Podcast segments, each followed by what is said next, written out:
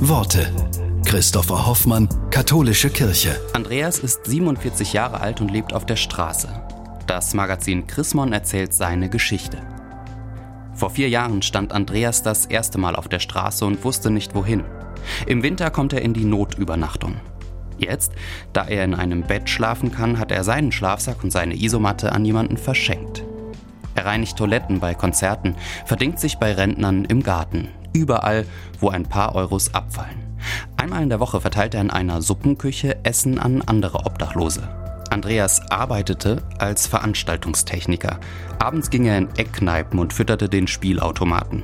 Erst hatte er alles unter Kontrolle, wie er versichert, spielte nur die 5 und 10 Cent Spiele. Doch irgendwann reichte ihm das nicht mehr.